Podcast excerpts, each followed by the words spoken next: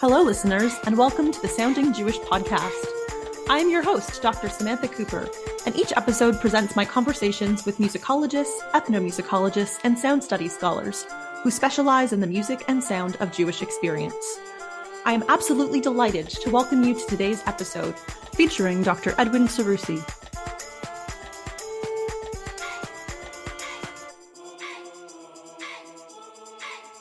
thank you so much for joining me for today's Sounding Jewish podcast episode. I'm delighted to have you.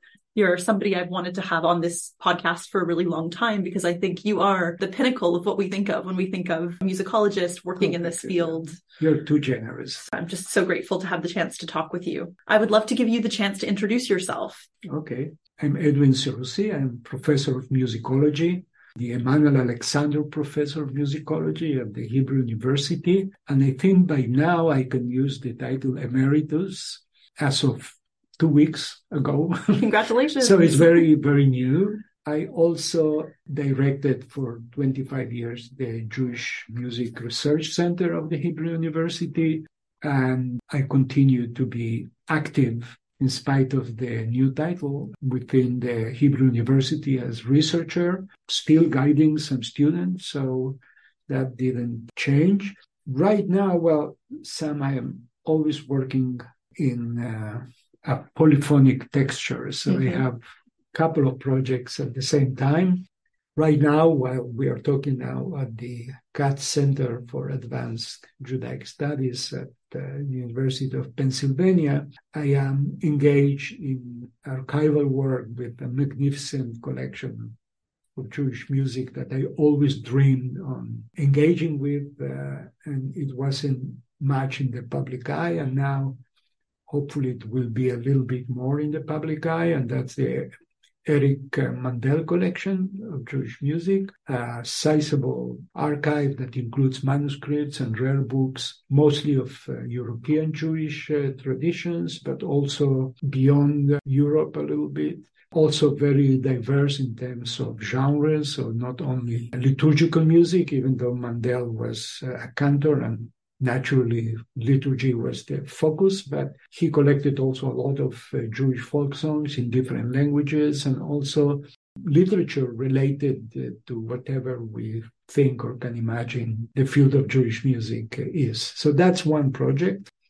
Another one, which it's an ongoing live project, it's titled Ottoman Hebrew Music, and that has to do with the entire spectrum of the engagement with Jews and music in the Ottoman Empire from the 16th century to our days. So I'm working now on a monograph on the city of Izmir, but it's part of a very large project that appeared in several articles hopefully uh, now that I may have a little bit more time than before, I can put everything into a narrative that will tie together all the pieces that were published uh, separately. And parallel to that, uh, there is also my work on the Judeo-Spanish song that has to do with the Ottoman Hebrew poetry, but it also has its own venues that, that go beyond the Ottoman uh, sphere into world music, popular music, etc.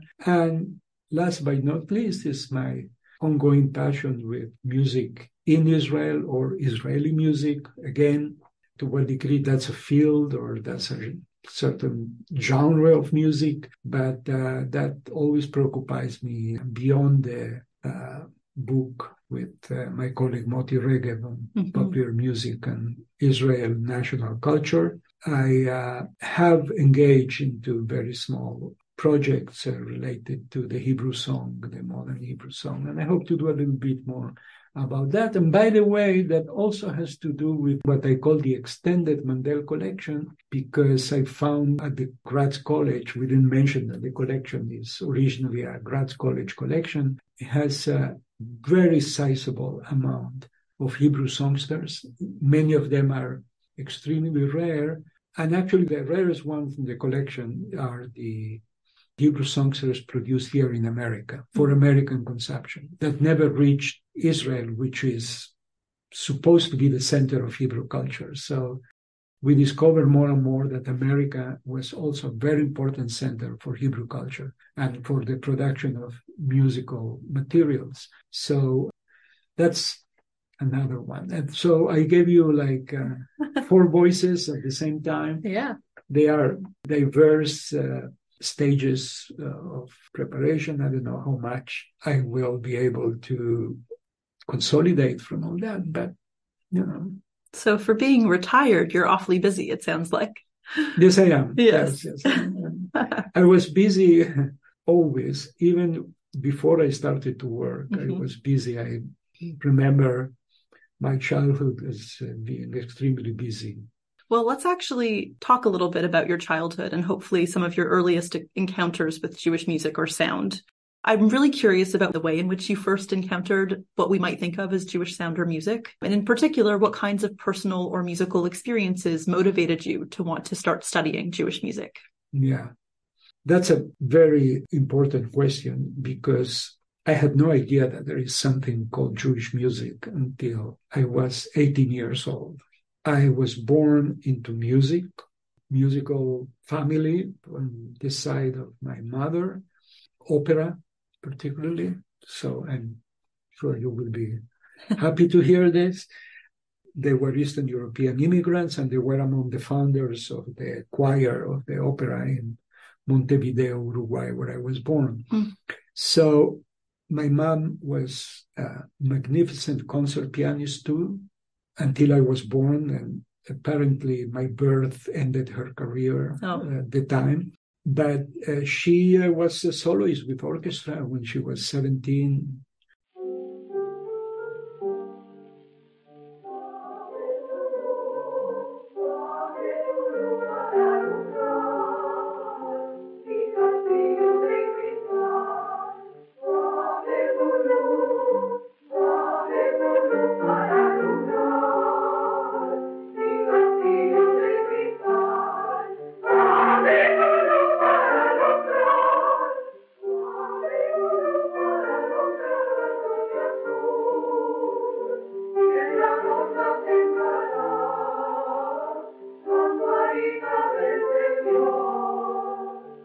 So she continued to play. We had a grand piano at home, which I still have with me in Israel, my mom's piano, who went from Europe to Uruguay and from Uruguay to Israel.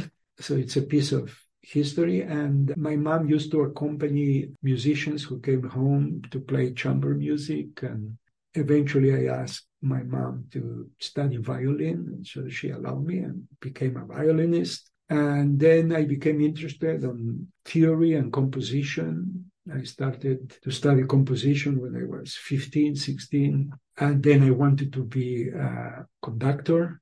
I used to go to all the rehearsals of the symphony with the score and dream of being a conductor too. So I was well immersed into the world of music mm-hmm. in the sense of what we usually call Western classical music. However, I have a father too, not only a mother, and my grandfather of blessed memory, he was a cantor in the Sephardic community in Montevideo. By Sephardic in Montevideo, that meant all the Jews that were not Ashkenazi Jews. So my grandpa's shul included Turkish Jews, Syrian Jews, Lebanese Jews, Egyptian Jews. My family was from Egypt. So my grandpa and several other of these old men that I still can visualize them, they used to perform the prayers with the most weird sounds from my point of view that I could imagine. But I knew my grandfather was a good musician. He was never, of course, a professional cantor or paid, etc. He was just president of the community too, and very important public figure. But for him, doing the Hazanut was just a service that of the community, and they used to rotate. I don't remember that there was one cantor there.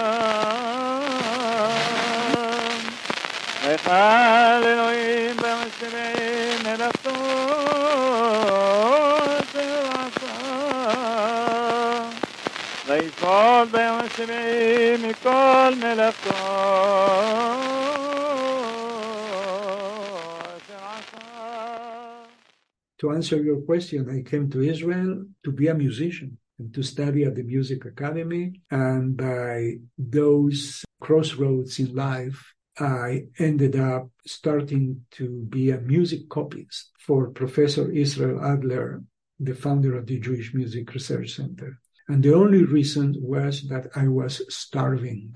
I was alone in Israel. I came to Israel without my family, and therefore I had to maintain myself. I had a very small scholarship from the Jewish agency that wasn't enough. So I was looking for work and I insisted on working only on music. So one of the librarians at the National Library, she told me there is this professor around the corner who wants someone to copy music. And the music I copied, it wasn't really copying music. He gave me the parts of the scores of the music of the Portuguese synagogue in Amsterdam. So I had the parts, and he asked me to do a score, which Yeah, that's not it's copying. beyond copying. Yeah. It's uh, score. That's So I remember this very well because um, I did some of the scores, and then I told him, Professor, listen, this in this bar, the sound, the note of the viola is wrong. She said, Why is wrong? Who are you to say no? Well, it doesn't work with harmony. Well, I think it's a mistake of the copy. So he was very impressed, and the rest is history.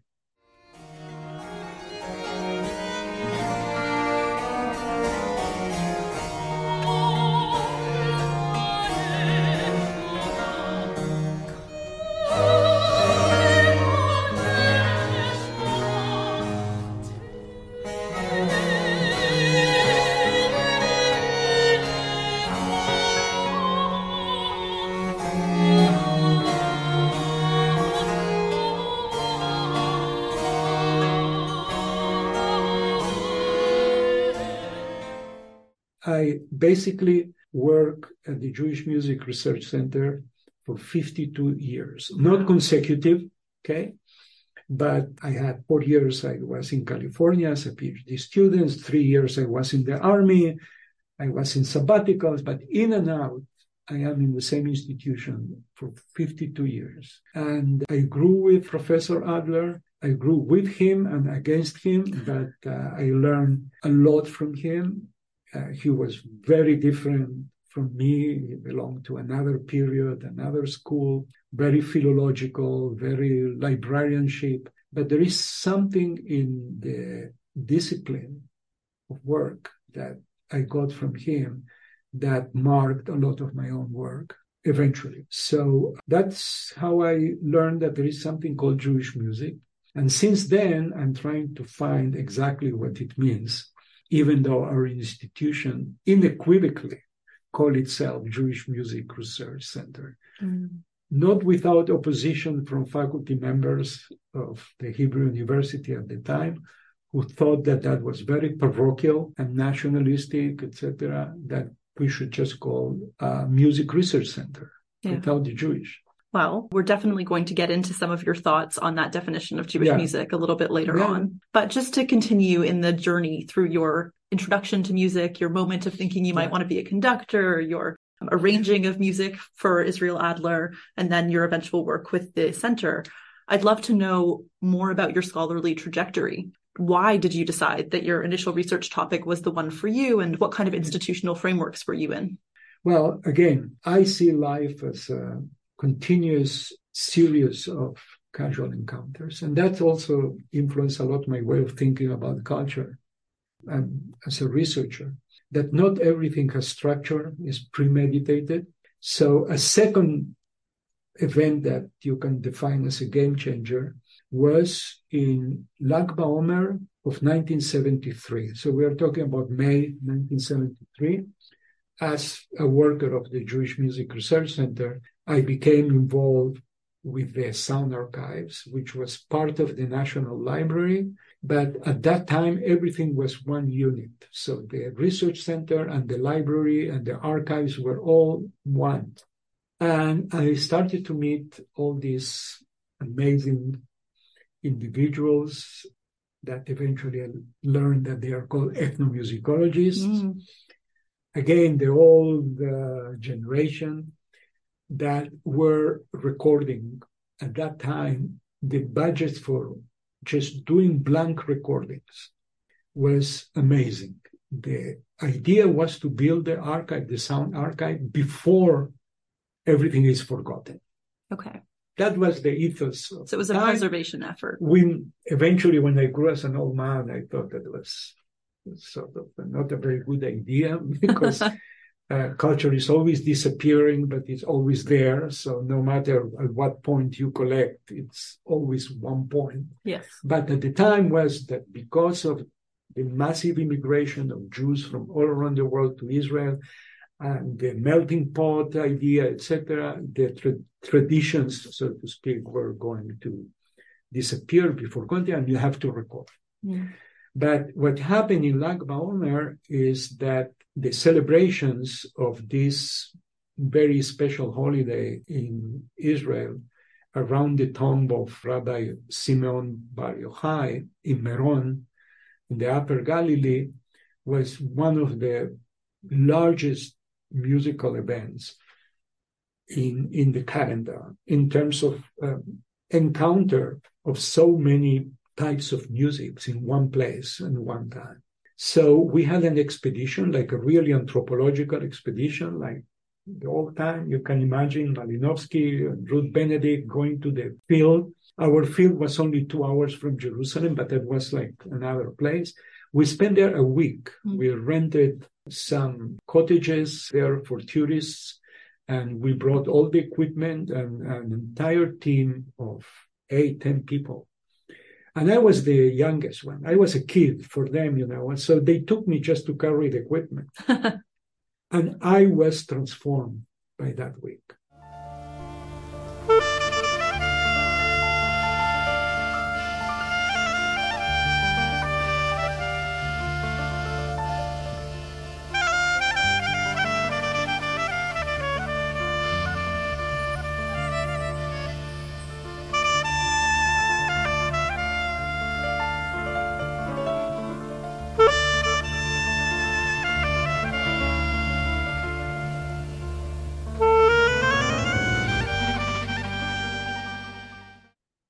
What I heard and saw was transformative. And basically, I witnessed a celebration of Lag BaOmer that will never return. Why? Because in October of 73, the big war happened, Yom Kippur War. After that, Israel was a different country. And that celebration was never what it used to be before. Hmm. How it was before, it was wild, it was unstructured in the sense that it came from the bottom up. People came to Meron, particularly the North African Jews, they came a week before. Actually, some of them even came on the last day of Passover. They spent almost a month in tents around the tomb side of the tzaddik because that's a good omen for you, for your lives. And believe me, people came there I don't know if I can say that to the microphone, to make children next to the tzaddik, uh, women who couldn't get pregnant, etc. So it was a lot of superstition, beliefs, all beliefs. There was a lot of card games, bars, alcohol. It was like a medieval festival. Then the night of Lag BaOmer, all of a sudden, literally thousands of Hasidim showed up from different Hasidic dynasties. Mhm. They uh, put all these bonfires all around the mountain in the middle of the night, and there was this amazing klezmer group that used to play a repertoire of klezmer music that is associated also only with that place.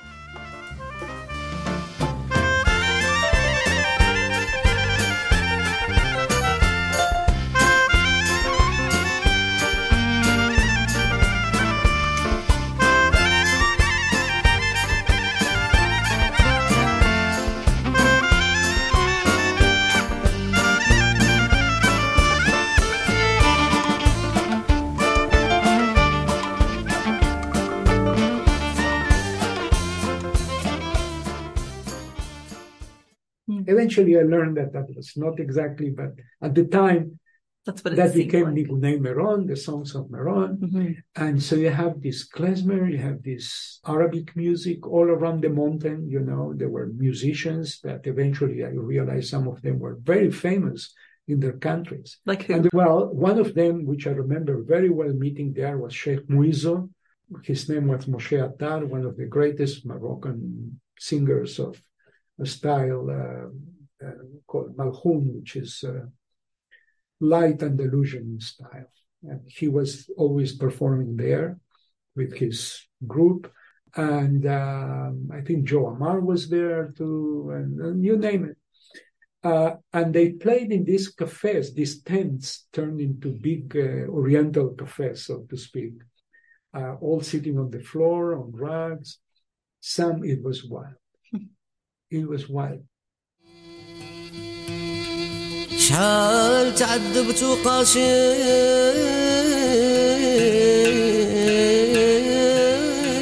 وقاسيت شحال تعذبت وقاسيت ولا طبيب دواي لقيت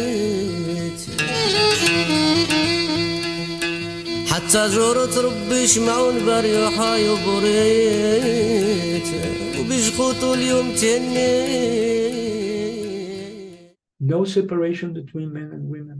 Hmm, that's really interesting. Okay, that's very interesting. The circulation. I mean, there was uh, certain areas, but a year after there were barriers between men and women. I mean, the Ministry of Religious Affairs took over. Ah, By the way, there was shchita all around, open.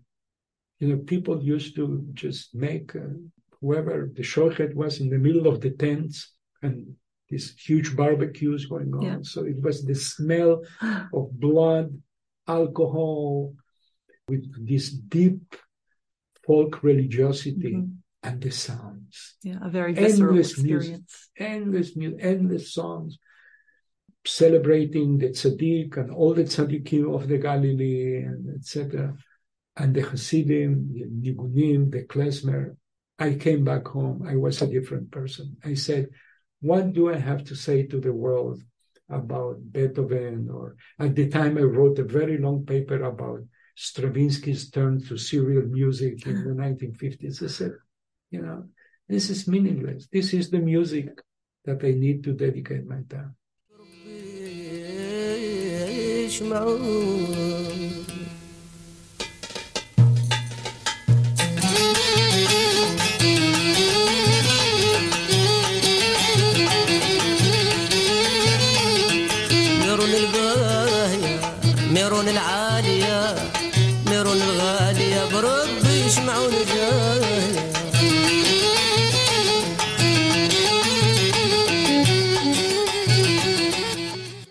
From there, I went to the army. I went to the army after I graduated. I was an old soldier, so to speak. I was 21. And when I came back, I came straight to field work, to work with the music that at the time we discovered. It was the most beautiful and marvelous Andalusian Moroccan music. And I wrote my thesis on that. That's how I became an ethnomusicologist. So I was a musician. For reasons that we won't go into that, I ended up at the Department of Musicology as a musicologist. I work a lot with Professor Don Harrán of Blessed Memory. I copy from him all the madrigals of the 16th century too, Hmm. as a research assistant. And then the ethnomusicological parts. And this is why I keep quite an open vision of what my profession is. Yeah. From there, I uh, decided to go out and I applied for the University of California. Okay. So let me ask you now, moving on with the story of how your interest in the study of Jewish music was shaped by your experiences in graduate school at UCLA. And likewise, jumping forward in time, what kinds of advice would you offer to prospective students or new scholars who are Oh, thinking about entering this field of study? That's a big responsibility. But, uh, well, w- one of the first uh, issues I would recommend, that's what I uh, sort of hinted before, hinted before. Um, there is only one musicology. Mhm. no matter what is your method, what is the source of your materials, whether oral traditions, uh, written scores, etc. There is, I believe, one way of thinking about music. And what is that way? Well, that way is to look for lines of transmission. So even when the music is written, there are lines of transmission. There is agency. I believe individual agency and networks of agents creating, reproducing, changing. You might add uh, all the other activities that you can enjoy commercializing recording distributing performing etc so all these activities add up to paths of transmission paths of remembering and paths of forgetting. And the most important thing and that's my final point is that you are part of that chain of transmission. You are not outside. You are an insider you have your own worldview as researchers. I don't think we have to be over reflexive, but always be aware that no matter what, the questions you're asking, the methods you choose is always part of your own formation, of your own capabilities and gifts and strengths and weaknesses. So try always to pay attention to where are you in yeah. what you're doing. That's mm. great advice. I yeah. think we've really seen that on the podcast through the first season and now into the second season that all of the ways that these scholars are coming to the fields that they study are informed by their own backgrounds, their perspectives, the moments in time that have had a really transformative impact. Absolutely. Yeah. Absolutely. And I think we get richer the more we are aware of that path certainly uh, it was logical that I will dedicate some time to the Judeo Spanish song simply because Spanish is my mother tongue. Of course. But it fascinated me to hear the transformation of my mother language into some sort of Jewish dialects that fascinated me because of the richness, their survival, I romanticized that a little bit when I was young, and then I grew a little bit more cautious of what I say about that. But eventually I realized that the way I thought about the Judeo Spanish song was, in a way, not different from what many other agents in the field were promoting or duplicating, you know. So that was the field that brought me the more insights in, in a sense of why I am there and what I'm doing the moment I saw that what I write is quoted by other people without mentioning my name, but it appears in CD liner notes, in concert programs, etc. That what I say is part of the field that I research. I am always happy for people to take, even if they don't quote by your name. Well, hopefully they do. Yeah, but but, but uh, it, it didn't bother me. But it it opened my eyes that I have a responsibility mm-hmm. to get that, it right. Well, yeah, because you get you know it's an issue also of power relations. Mm-hmm. You get through the system of higher education, you get a certain credibility, so to right. speak. Mm-hmm. That's a responsibility, and then because you have the power, what you say becomes powerful and you better are aware of your responsibility. Right. Well, looking back, who would you say have been some of your biggest mentors throughout your career? People who have advocated for you or gone to bat for you or have served as a type of role model uh, along your gosh. journey? Yeah, yeah. I was so fortunate to have so many my teachers in Jerusalem, I mentioned Professor Adler. By the way, I never took a class with him. Mm. You just worked alongside him? Yeah, we worked together. But uh, when he started to teach, I was already in California. He didn't teach at the beginning. I know, blessed memory, Israel, you know, he was a horrible teacher. so I was glad that all what I learned from him was just by working. Uh, yeah. You know, Maybe it's him. better that you didn't take his class. Yeah, but I gained from him this professional care for archives, which mm-hmm. I now can even enjoy at this stage of my career from what I learned from him then. The person I consider my only teacher in Jewish music, whatever that is, mm-hmm. is Professor Hanoch Avenary Professor Avenary taught the class in Jewish music at the Hebrew University when I was an undergraduate. Hmm. He was, of course, a German Jew, very German, who came to Israel uh, during the Nazi period and the late 30s, uh, one of those who saved themselves. He came as a musicologist, like other musicologists from Germany came to Israel, like Lachmann and then Edith Gerson Kiwi. They all had degrees in classical music, music from the Renaissance, etc. They became like me, you know, Jewish ethnomusicologists because they were displaced. Right. And Hanoch of blessed memory, uh, he went to study, I think, engineering, and he was an engineer in the Israeli Air Force. And only after he retired from the army, he came back to the university and he got a position as professor at Tel Aviv University. Mm. His career started when he was 60 years old, I think. While he was in the very last years of his uh, army service, he already went back and he wrote an important article on Jewish music. Mm. And this is an important uh, issue that I addressed only lately. He wrote an article called Jüdische Musik at the uh, MGG, the main encyclopedia of music in German, Musik in Geschichte und Gegenwart, music in history and in the present. And he wrote the article in 55, 56. That's right when the field is starting to become formed. Exactly. Even the field of musicology. Even the field of music. And who was the editor of MGG at the time? Friedrich Blume, Oh. an open Nazi. wow. So we have post-war, post-Holocaust, these two Germans, a Nazi in Germany and a Jew in Palestine, that turned Israel, Yeah. cooperating. Wow. Blume invites Avenary to write an article in Jewish music. Fascinating. That's a fascinating. Why do you think he did that? Well, first of all, I would assume that it was part of the reparations. Okay. Interesting. Yeah.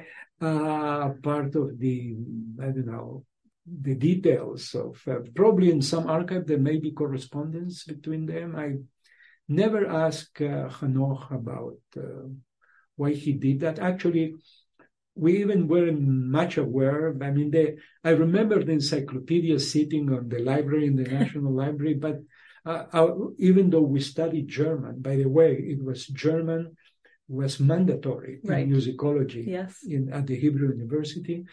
Uh, we didn't read that much the Okay. German literature, and eventually Hanoch wrote in '71 the main article on Jewish music in the Encyclopedia Judaica, Okay. in the big Judaica, and that's, in my opinion, to this day one of the foundational texts in Jewish music. hmm So the moment this article was published, that's when I just started. That was our textbook. Okay. That was our textbook. It's a very long article. so Avenary taught this course at the Hebrew University on Thursdays at 2 p.m. in a classroom that we had adjacent to the synagogue in the Givat Ram campus in the Hebrew University with these big windows. And it was in the spring and, su- and early summer was so hot, two in the afternoon Thursday, Oof.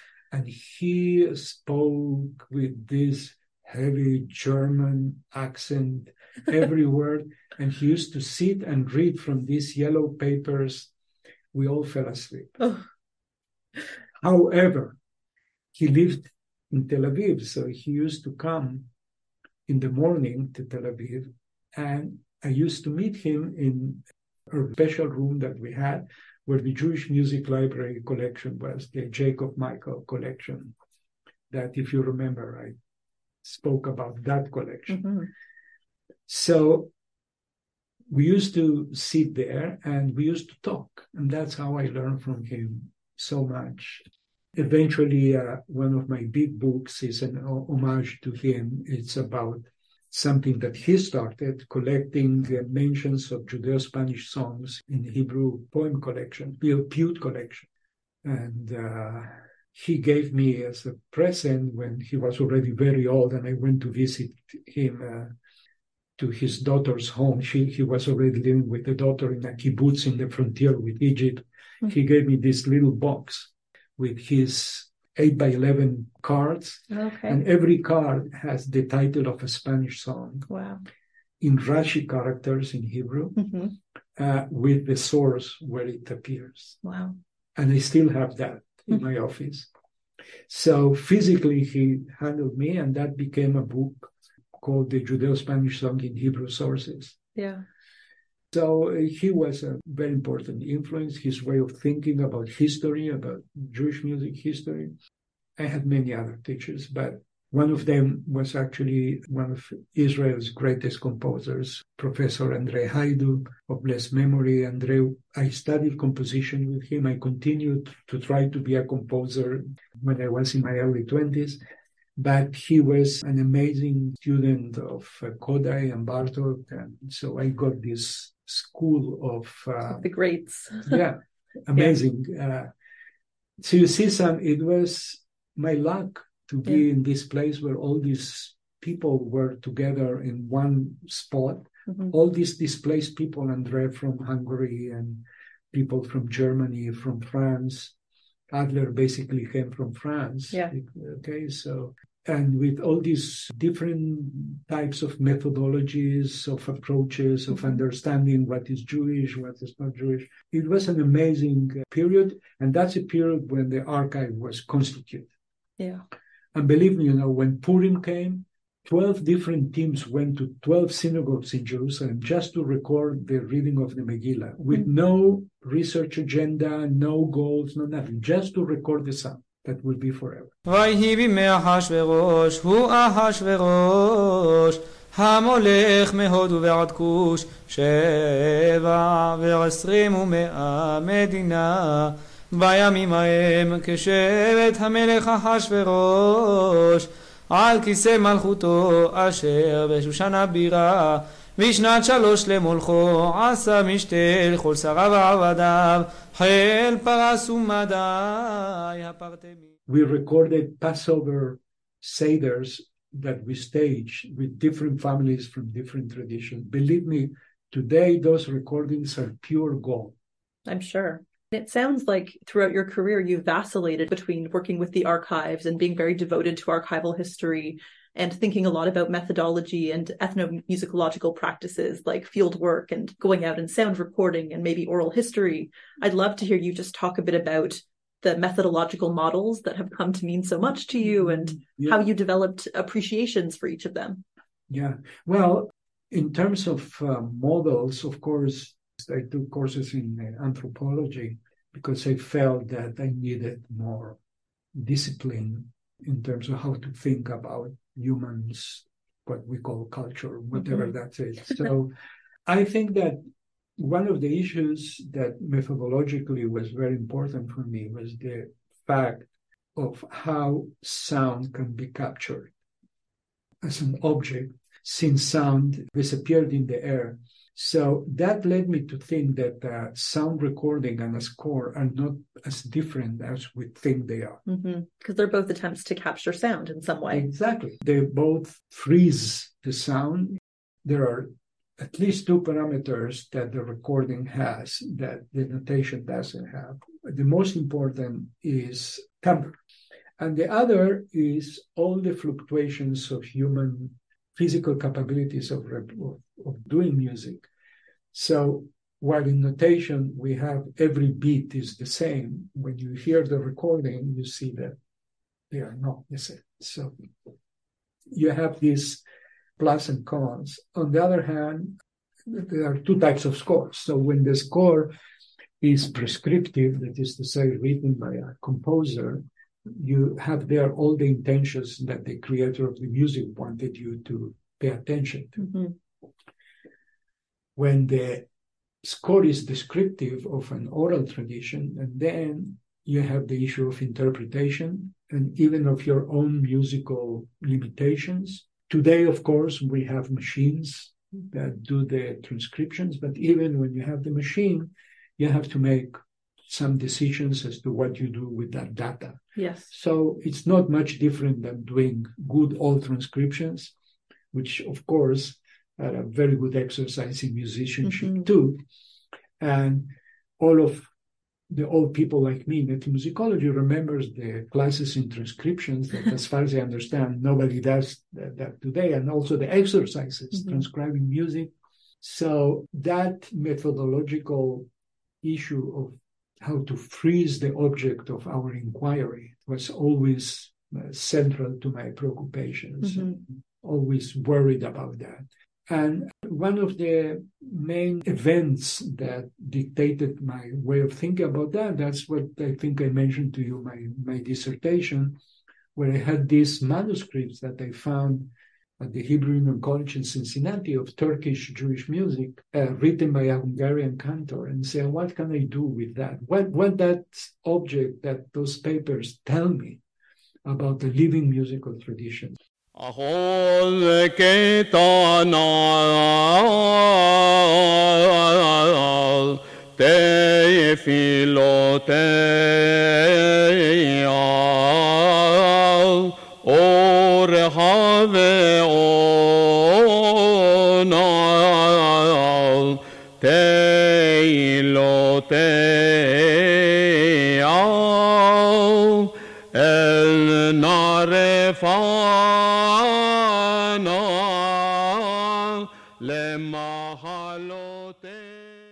So what they did in that case methodologically was to decode the notations and uh, go into the field and do a replay, if you Mhm. want, of the notations into my voice, Mm. which I use my timbre. So I was inventing timbre. so the issue was whether pitch and duration are enough parameters for a person to recognize a piece as belonging to the piece. What do I mean by this? And here, another great ethnomusicology had a great influence on me, and that's Professor Simcha Arom, another Israeli who is French for all practical purposes today, but another German kid, German Jew, a friend of Adler, very close friend. That's how I met uh, Simcha, who is still around and working at the age of 90 something. Amazing. He's amazing, amazing guy. And Simcha taught us that every utterance of a piece in oral tradition belongs to what he called a class of equivalence. That is to say, how do you know that this piece is a performance of the imagined traditional piece, and when it it stops being because the elements are not already arranged according to what the culture, so to speak, defines as belonging to the piece. So that very theoretical way of thinking led me to the fact that if I decode these transcriptions from the 19th century to Turkish cantors today, and they can say, as many of them say, you know, well, that sounds very weird, but yeah, it's belongs to this piyut or to this prayer. So you could claim historical continuity of oral tradition. Mm. That was something new in ethnomusicology that like music has no history and i try to say no music has history and basically what we are listening to is to the archive Right. in the memory of the people hmm so they are reproducing all the time instances of the piece each one is a little bit different Right. and every generation erodes something or transforms something or changes something but it still belongs to what is called the theoretical piece that exists somewhere in the imagination of the researcher. So all these procedures of memory, performance, freezing sound, that were the methodological issues that preoccupied me until this uh, very day. Wonderful. Well, of the many projects that you've worked on, is there one project that has really stood out to you as perhaps defining your career in a sense? And if so, and particularly pertaining to Jewish music, um, and if so, why did you choose it and what has excited you most about working on it? Well, that's the toughest question you ask me because you reach a certain stage where all, all your projects are your, like your babies and Yeah, of asking course. you, you know, have many children, Yeah, which choose your one you prefer, yeah, choose your favorite child. And every every child has its uh, pros and cons. I can Mhm. tell you that from experience too. Listen, it's uh, really hard because even when I had a project that I dedicated a lot, I keep coming back. hmm Okay, it's a return only time to the project. Yeah. So the Judeo-Spanish book that was published now in English uh, relatively recently last year is the accumulation of so much thinking about the ways this repertoire came into being. Again, going back from the medieval period to our very days, and really brought me into this deep way of thinking about about culture in general. Well, you know, what is human culture, how people interact, and some, as I mentioned before, how many of what we think are the pillars of a certain culture are the results of casual encounters. Yes. You know, that A meets B and they create C, and nobody thought before that. And then at a certain point, looking back, you know, into into that pillar that you thought it was there forever, and then you realize that it was make up or invented at a certain point. hmm And that's a way, and I trace that through this methodology of looking at one song. And here you see back Simcha Arom. Since I took the song, as I put it, you know, as a site of ruins, you know, that you visit and revisit like a tourist. Yes. And then you keep hearing more recordings, more interpretations, more texts about this song, and you go back and forth and you see how every performance, every CD, every concert emerge as Like a palimpsest. yes, Yes. exactly.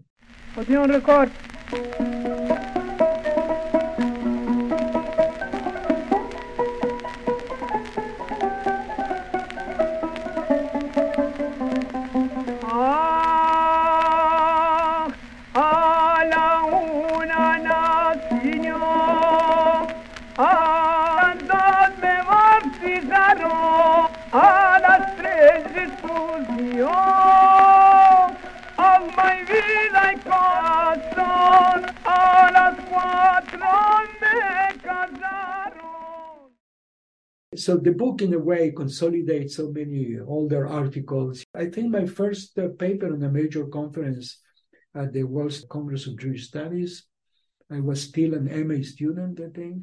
It was a tango song in the Moroccan Jewish repertoire. What song? Well, it's a nice song. It's a tango about the death of a horse. The Death of a Horse. Yeah, it's uh, it's that uh, the singer or the poet is uh, sadly remembering his horse or you know that died.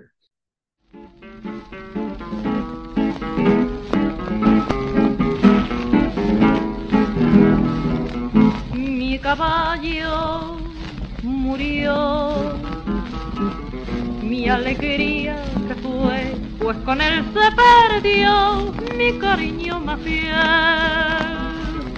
Mi caballo murió, mi alegría se fue.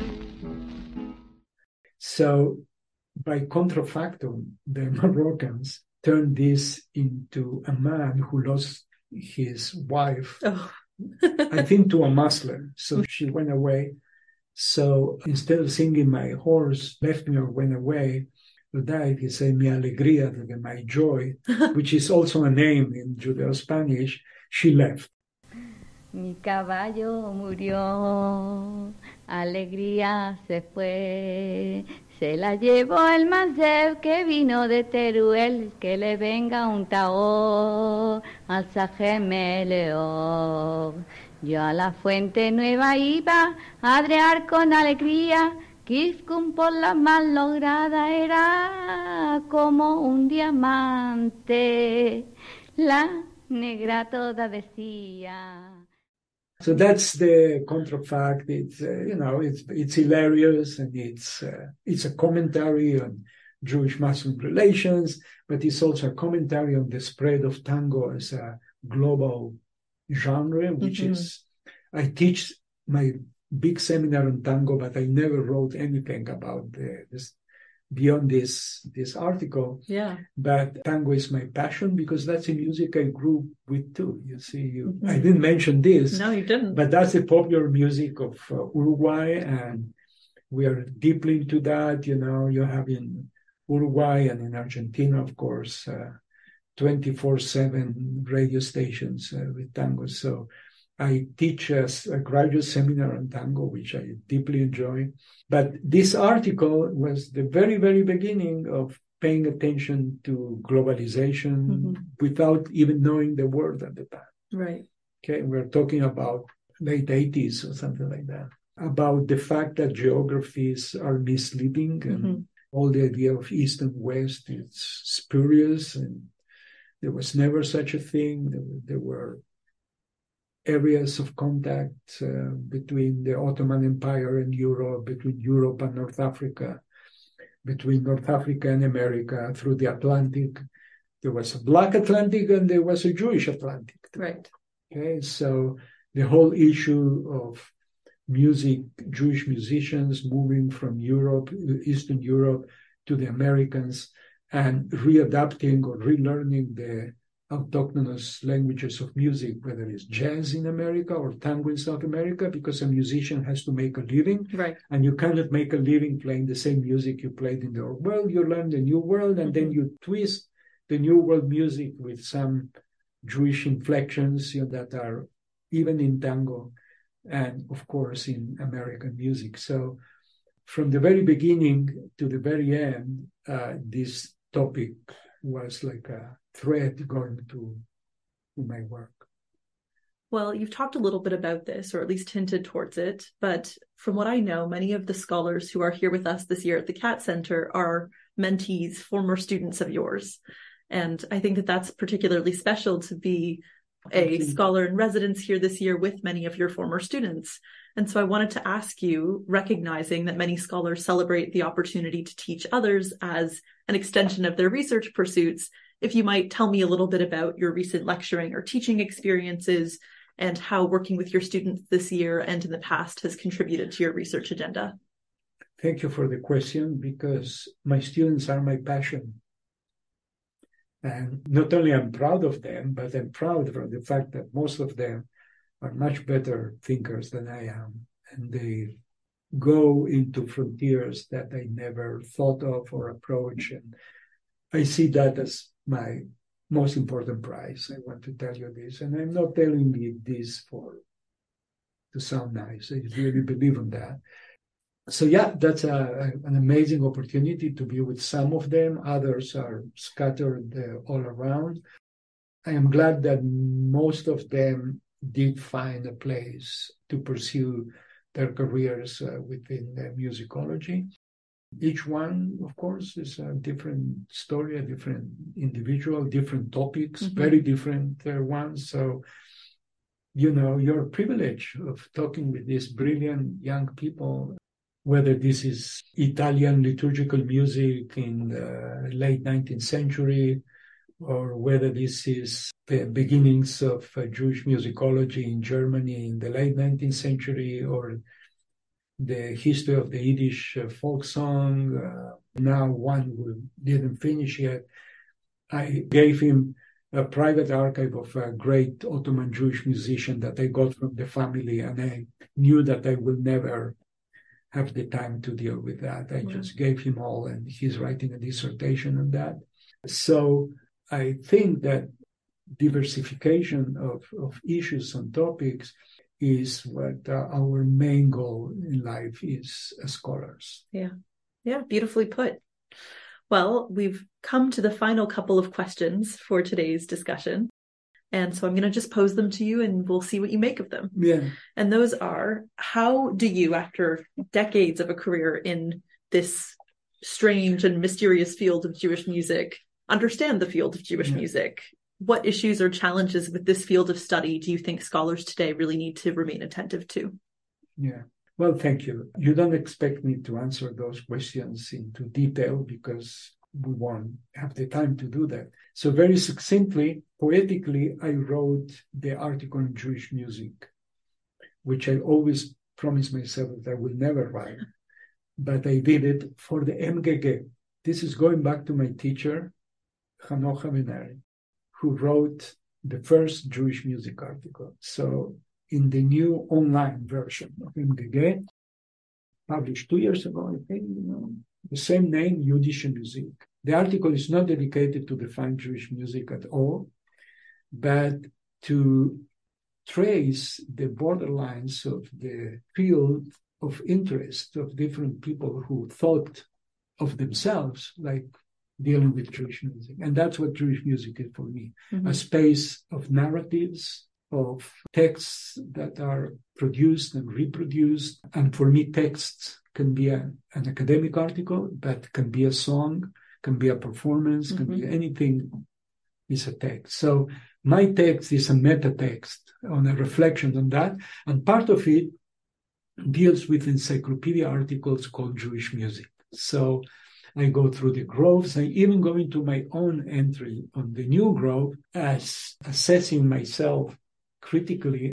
I'm not ashamed of having written parts of that article because that article on the new grove was written under very strenuous circumstances that we won't go into that now. so we didn't have the time to think about enough. Yeah. But the MGG, I had time to think, and I wrote that for the German public Mm. Who has a very special way of conceiving of Jewish culture. And I believe that musicology is, after all, a German invention, a German profession. So I accepted the invitation and uh, the article. I hope I will sometime have the time to publish the English uh, version of it. I wrote it in English, but since then it went through many transformations. But Jewish music is a discursive field.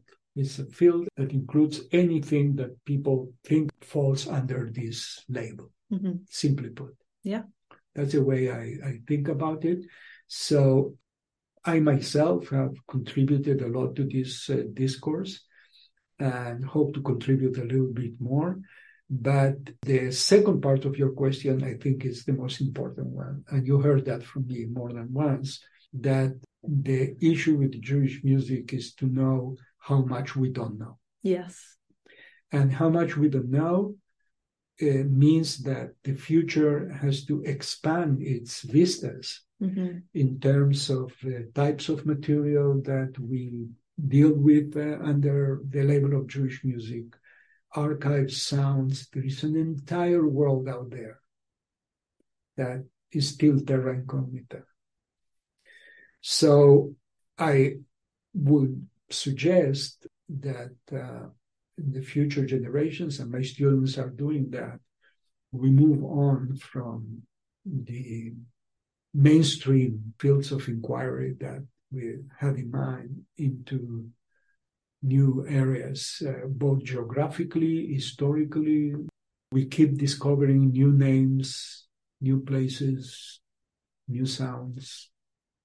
It's endless. And any addition to this discursive field makes it richer Yes. and more texture. Beautifully put. Well, last but not least, do you believe that there is such a thing as Jewish music or an identifiable Jewish sound? Why or why not? If so, how would you characterize it? And if this question is too essentializing, what questions about the music and sound of Jewish experience would you ask instead? If there is anything called Jewish music, it's not one. So there are many types and, and, genres and sounds that are characterized by several agents as, as being Jewish. And you cannot deny that. Whether that's correct or incorrect doesn't matter. Mm-hmm. So you have external visions of what the Jewish voice sounds like. This exists uh, throughout the world and throughout history. So there is this uh, sonic gaze, if you want. Oh, I like that term. Yeah, sonic gaze. Let me just give you tangible examples. Sure. People, Great. You know, there, there's nothing better than example. One of my heroes in research is a great Ottoman Jewish cantor, Turkish Jewish cantor, Itzhak Algazi, who was active in the first half of the 20th century.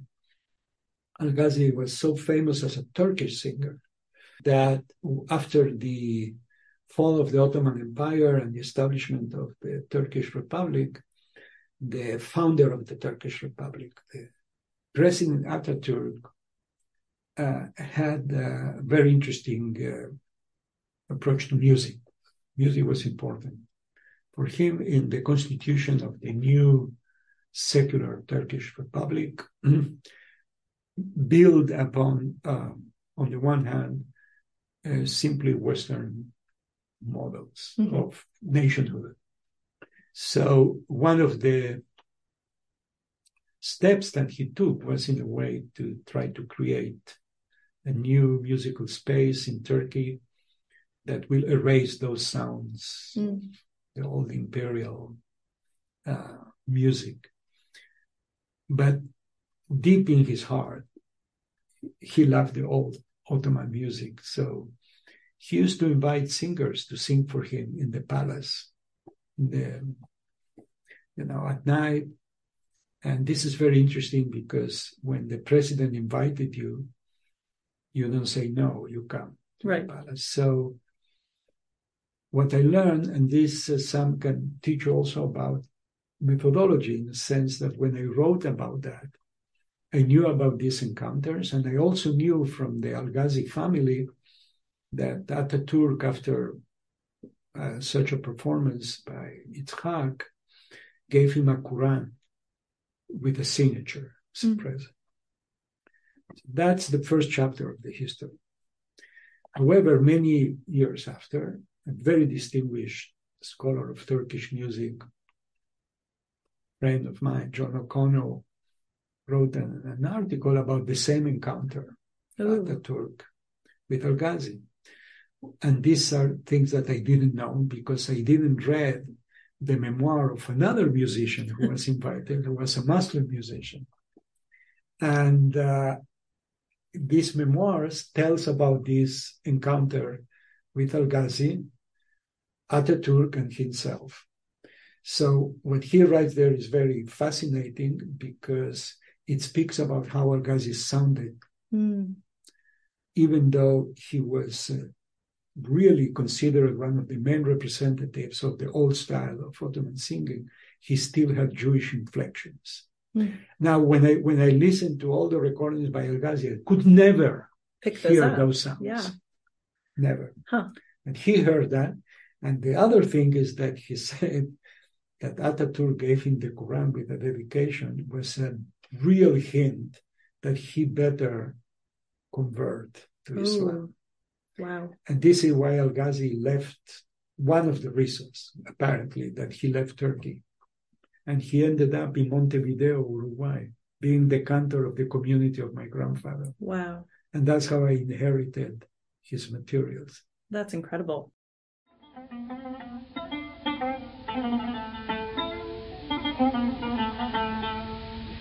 So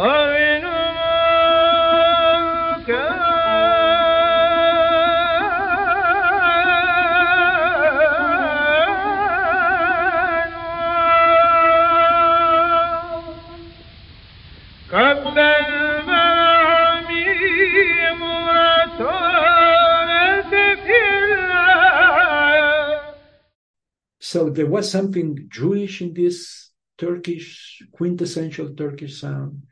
And there is apparently the same you can apply to other situations where you have maybe an inflection, or as we already heard in several of our seminars, some certain way of singing that sometimes you're even not aware as a researcher that there is such a thing. And of course, there are all around what you will call semantic ruins of Jewishness in music, you know, augmented seconds, etc. No matter how much you say that the music of so many other peoples are full of augmented seconds, when it comes to stereotypes in movies or TV series, etc., and Jews are there or some Jewish topic, they use these uh, sonic yeah. markers or stereotypes uh, of, of sound to end up with another of my obsessions in research. That's uh, the national anthem of Israel today, the Tikva, Mm-hmm. how that became also a marker of Jewishness in so many instances. And the only thing that it sometimes is used as a marker is the first two bars. You don't need the whole song to have a signification of Right. Jewishness.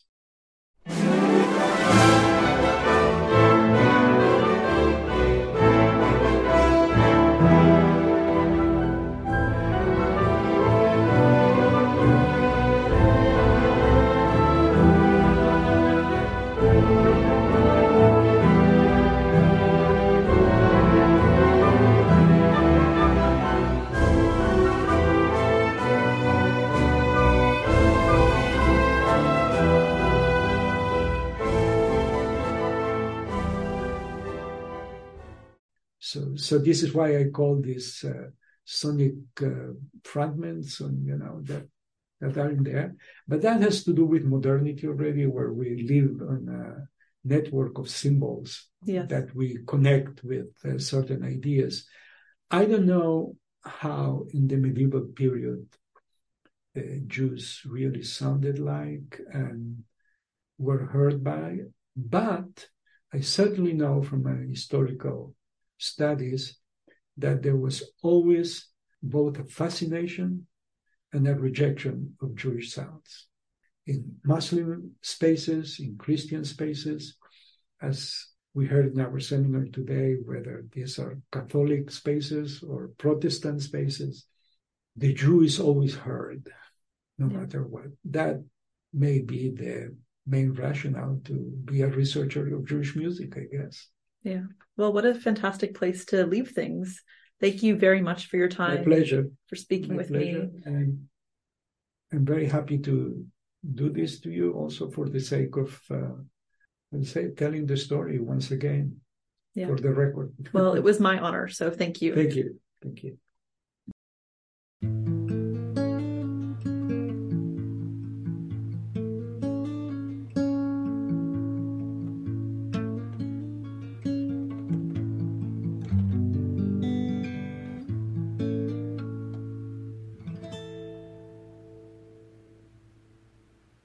And now, a brief note from our sponsors. The Sounding Jewish podcast is grateful to be sponsored by the Herbert D. Katz Center for Advanced Judaic Studies at the University of Pennsylvania. This year, in honor of its fellowship theme, The Sound and Music of Jewish Life, many of the Katz Center's public programs, both online and in person, feature scholarship devoted to Jewish music and sound. On Thursday, January 11th, 18th, and 25th, at 12 p.m. Eastern Standard Time on Zoom, Dr. Galit Dardashti will offer a mini course called Israeli Music Goes Mizrahi. On Sunday, January 21st at 2 p.m. Eastern Standard Time, in person at the Weitzman National Museum of American Jewish History, Dr. Hadar Feldman Samet, as well as several of her instrumental collaborators, will present Sacred Soundscapes Musical Traditions from the Ottoman Empire. On Tuesday, January 23rd at 12 p.m. Eastern Standard Time on Zoom, Dr. Naomi Cohn-Zentner will present the third and final part of the series on Nigunim. Her talk will be titled The Hasidic Nigun at the Sabbath Table. Additionally, our other sponsor, the Jewish Music Forum, a project of the American Society for Jewish Music, will be continuing its regularly scheduled season of public programs at New York Center for Jewish History. On Thursday, January 4th at 7 p.m. Eastern Standard Time, the very talented Isabel Frey and Benji Fox Rosen will present Challenging the Theater of Memory Yiddish Song Beyond Kitsch and Stereotype. On Thursday, January 18th at 7 p.m. Eastern Standard Time, Dr. Barry Gellis and an incredible cast of performers will present Thousands of Stories to Tell, Broadway musicals, New York City, and the Making of Jewish Americans. And finally, on Monday, January 29th, artistic director Thomas Schuttenhelm and the Network for New Music will perform a concert of new works. Please register online using the links in the show notes. Thanks very much.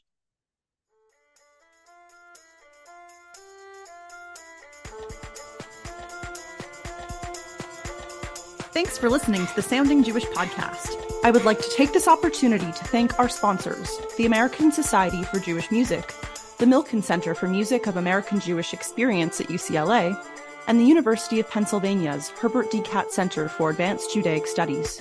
Tune in next month when I will be joined by Dr. Uri Ehrman to discuss his ongoing work on 18th century British Jewish opera singers. Bye for now.